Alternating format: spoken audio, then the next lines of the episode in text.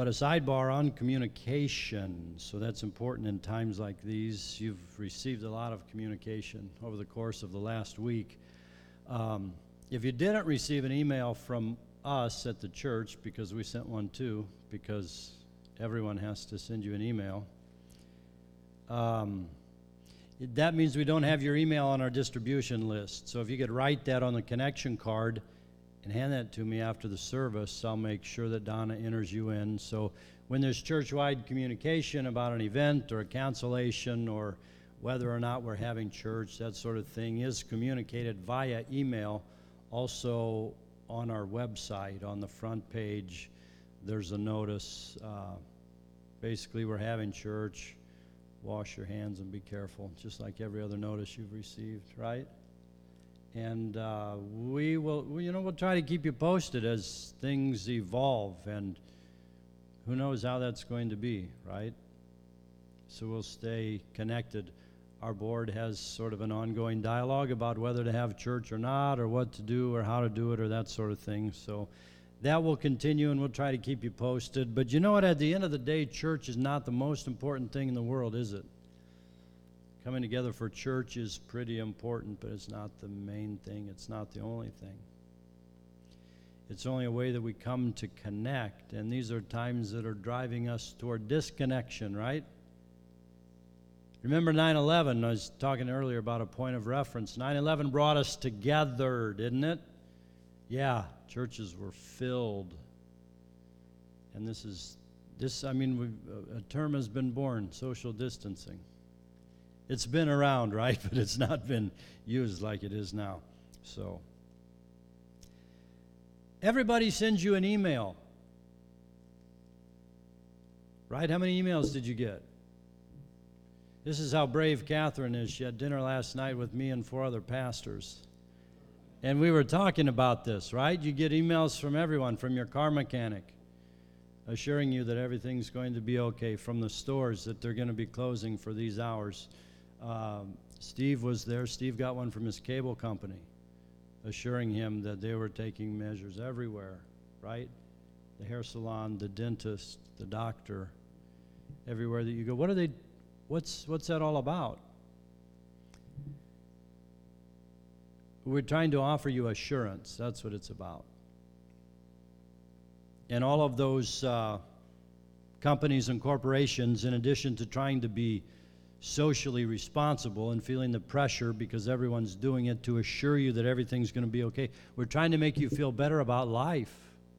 We're trying to make you feel okay. We're trying to give you a sense of normalcy. And guess what? It's not working, is it? Because we don't feel any better. We don't feel a sense of resolve. We can't look ahead a few days and see, okay, this, you know, everything's going to it's all going to pass, it's all going to come out, it's all going to be fine. We don't know. We don't know how long it's going to go on. We don't know how long our lives are going to be disrupted. Whether or not we fear physically for ourselves in terms of disease, we fear about how our lives are being impacted in ways that are beyond our control, right? It's always been like this, but now we know that literally we have no control over tomorrow. So, what we're looking for is peace, right? A sense of internal harmony, the understanding that everything's going to be okay. And I think Scripture offers that to us, and I think we're ripe to receive it right now, right here, in these moments. In Paul's letter to the Romans, chapter 5 and verse 1, He introduces us to some big words and beautiful concepts. Since we are justified by faith, we have peace with God through our Lord Jesus Christ, through whom we've obtained access to this grace in which we now stand, and we boast in our hope of sharing the glory of God. And not only that, but we also boast in our sufferings, knowing that suffering produces endurance, endurance produces character, and character produces hope. And hope does not disappoint us because God's love has been poured into our hearts through the Holy Spirit that's been given to us. So here we, we encounter a lot of theological terms that we're sort of familiar with if we've been in the church for any length of time. It kind of resonates with us. We, we've heard about justification, that we're justified by faith. We've heard about peace. We've heard about grace. We've heard about glory. And we've heard about hope and the development of character and all of this. But, but Paul just strings them all together here masterfully in this opening paragraph of Romans chapter 5.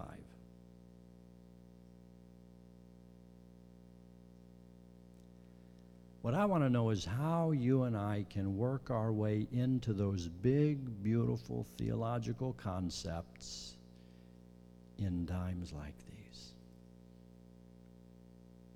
And hasn't that always been the challenge for us in the church? And in the process of character development and community formation, we're trying to work our way into a reality that seems just a little bit too elusive for us. So we can come together on Sunday and we can talk about peace and grace and joy and hope and isn't everything spectacular? But then we walk out of here with that kind of sinking feeling in our gut that maybe we're just not entirely connected to those concepts in a way that's going to be transformative in our lives. In other words, how do we take the hope, the joy, the peace, the justification, the glory, the character, all of that? How do we put that together in a way that's harmonious and in a way that makes a difference in my life when I don't know? What tomorrow holds. When I'm concerned, when I'm uncertain, when I'm hearing on the news about the financial repercussions of this thing that are just going to be massive. It's frightening. I don't have a lot of money in the bank. I don't have a lot of reserve. Maybe my job is not certain. Maybe I work in the service industry. And maybe the place I work is going to be closed for a time. Maybe they're going to cut back with or without pay. I don't know. See, all of this. How do we take this and apply it to that, right? Pray with me and then let's let's explore a little bit. Got a long and rambling introduction to what we might all be looking for this morning. Something that we don't have to give to one another because it's not our possession, but something that comes from you. This is theology. This is the study of, of you, God and of how you meet us. And so, our prayer, God, is through these ancient texts that you would speak to us, that you would open our hearts, God, open our minds today in brand new ways, to see like we've never seen before. And God, we don't even have the audacity this morning to ask you specifically, do this, do that, fix the other. God, we just want to be open to you in ways that we've not been open before. Because we're trusting you. And we're hoping in you.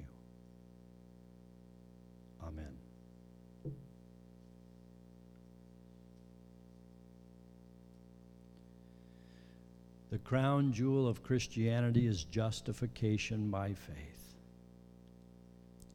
It was the battle cry of the Reformation. it's an integral part of our DNA as Baptist Christians. We understand, we believe that we are justified by faith alone in Christ alone. And Paul begins by saying, as a consequence of this reality, since we've been justified by faith, we have peace with God, meaning that the divine, other, and me and my humanity are no longer warring with one another. There's been an alignment because of Jesus. Jesus Christ has become the mediator between God and men because what? He was both human and divine. And his life, his death, his resurrection completely bridged that gap. That's the cornerstone. That's the foundation upon which everything else is built.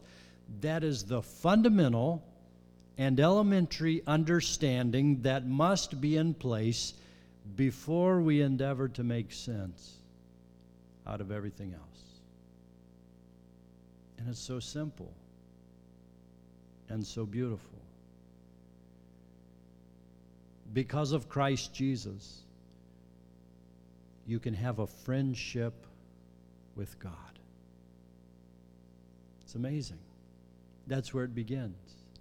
We have peace with God, which leads ultimately to peace within ourselves.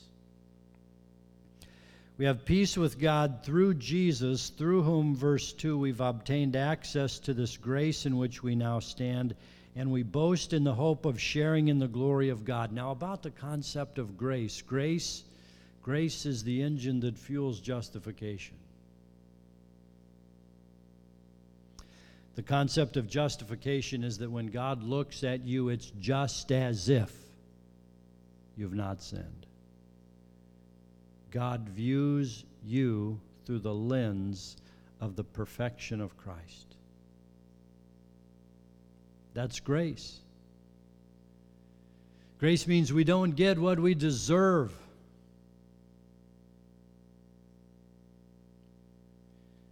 Grace is ice cream before the meal. Grace is allowing room and space in your life. Grace is forgiveness. Grace is understanding. Grace is compassion. Grace is the commodity in stock in which we deal in Christianity. Grace is why I tolerate you.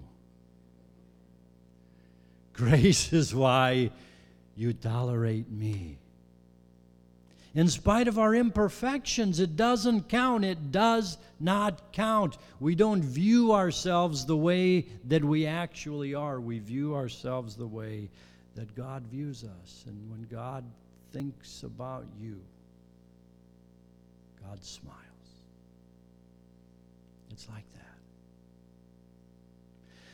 Do you know what it feels like to be entirely cared for? Loved, and adored. Sadly, not many do. That's how it is with God. So I don't know what you've heard. I don't know how you evolved. I don't know how you came to be where you are right now. And certainly you've heard conceptions of God that, that are varying and different, right? Because we're all just trying to put the pieces together. If you don't understand anything else about God, I beg you to understand grace. There's a formulaic expression that comes to us from the Older Testament. The Lord is compassionate and gracious, slow to anger, and abounding in love. It reverberates throughout the Old Testament scriptures. This is who God is compassionate, gracious, loving, slow to anger, and abounding in love. I hope that's your conception of God. Because that's freeing and it's liberating in a way that nothing else is. So if your conception of the divine is that of a, a cross between like a stringent police officer and a school librarian with their hair pulled back very tight, watching you, waiting for you to mess up. That's not who God is. God's not waiting for you to fail, God is looking for you to succeed and endeavoring to make that so in our lives. So we rejoice in this, in justification, in grace, and, and in glory, right? It makes us happy. It's liberating. It's helpful. It means that no one at the end of the day is keeping score. No one's keeping track. I'm free to fail. I'm free to strive. I'm free to fall forward. This is good stuff because we're going to fall on our faces, aren't we? And challenging times like these make that apparent. Verse 3 not only this, not only so, not only that, but we also boast in our sufferings.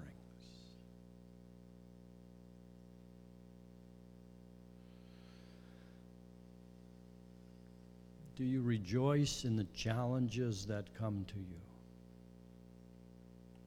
Do you understand, like the ancients, that maybe the obstacle is the way? That this thing in your life, this boulder in your path, that you can't seem to push out of the way or go around or climb over, that this thing, this suffering, this challenge, whatever it is, are you ready to be happy about that? That's not what you signed up for, is it? That's not what we want. What I want is a life that's more manageable. Thank you very much. I want convenience. Toilet paper on the shelf when I look for it. I want eggs and bread. I don't want to have to choose. I want certainty. I want to know what my week's going to look like. I want to plan things out. But here's Paul telling us to rejoice in suffering. And and and let's be real, this is suffering. No one would have chosen this. Do you have the wherewithal to rejoice in the midst of this? Because, here's why suffering, according to verse 3,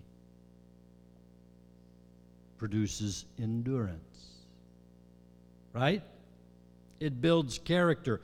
Character, endurance, verse 4, produces character, and character produces hope. So there's a chain of logic or of reasoning here that these things that you experience are only going to make you better. That's why I like older folks because they have that understanding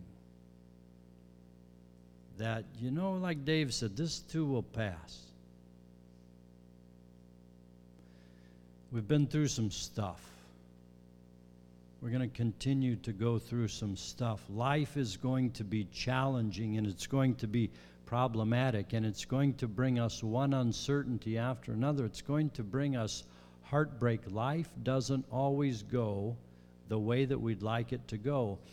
The way that we react to that not only says everything about who we are, but determines who we become. You've heard that said, right? It's not what happens to you, it's how you respond to what happens to you that leads to the development of character.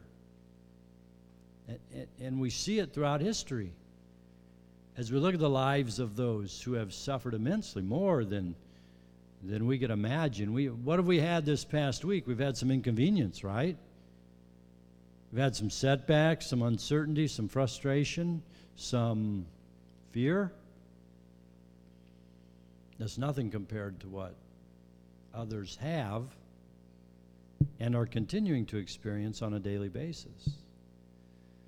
But it's not your environment that determines who you are, it's how you are in your environment, how you respond to it. That's the development of character, right? It's like the saying that that which doesn't kill you does what? Makes you stronger. And that's the development of Christian character, endurance. The more we experience, the more we're able to experience. And maybe the first time we experience something, it really sets us back. The second time we experience it, we take it in stride. The third time that we experience it, you know what I'm saying? It leads to the development of character. We're forged in the fire. We're becoming a certain type of person. And the people that we're becoming, verse 5, we're becoming a people of hope.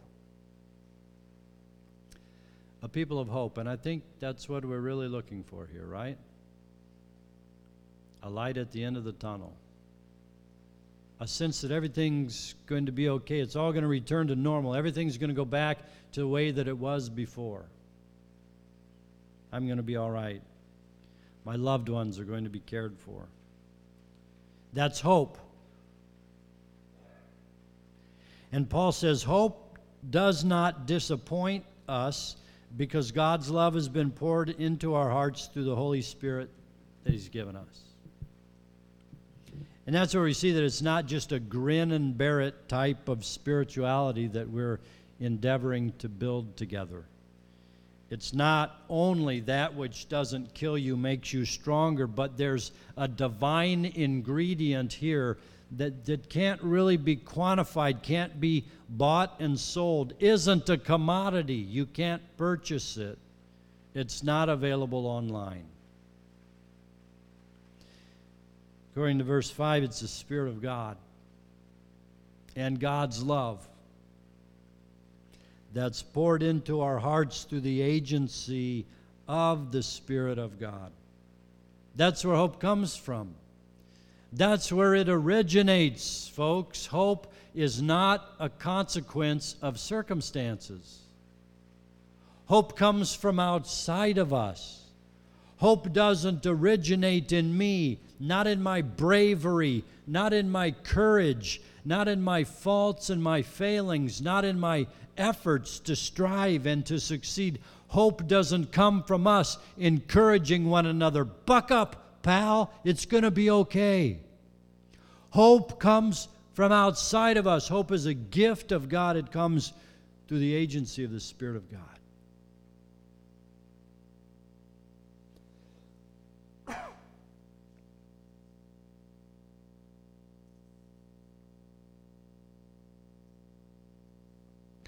So as we look to God,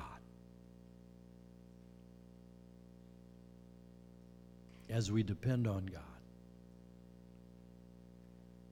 as we pray and worship and trust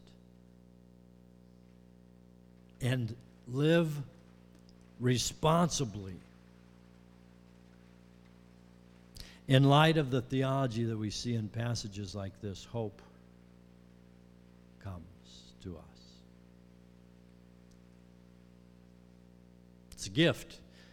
It always was, just like grace. It comes from outside. That's why you're here today. That's why we're here. That's why we continue to show up because we know that we need something from outside of us. A little bit we gain from one another. A lot we gain, a powerful lot, as we join together and look upwards for what comes only from outside of us. So let me invite you, would, would you stand with me?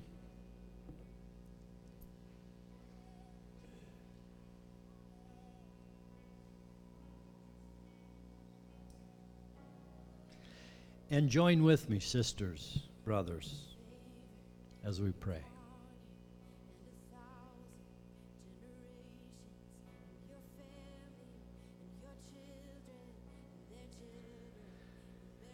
God, our help in ages past, our hope for years to come. God, fill this people with your Spirit. God, give us a, a, a buoyancy of spirit, a fortitude, a strength that's inexplicable and, and unexplainable. That we would see unmistakably that grace and God have been here.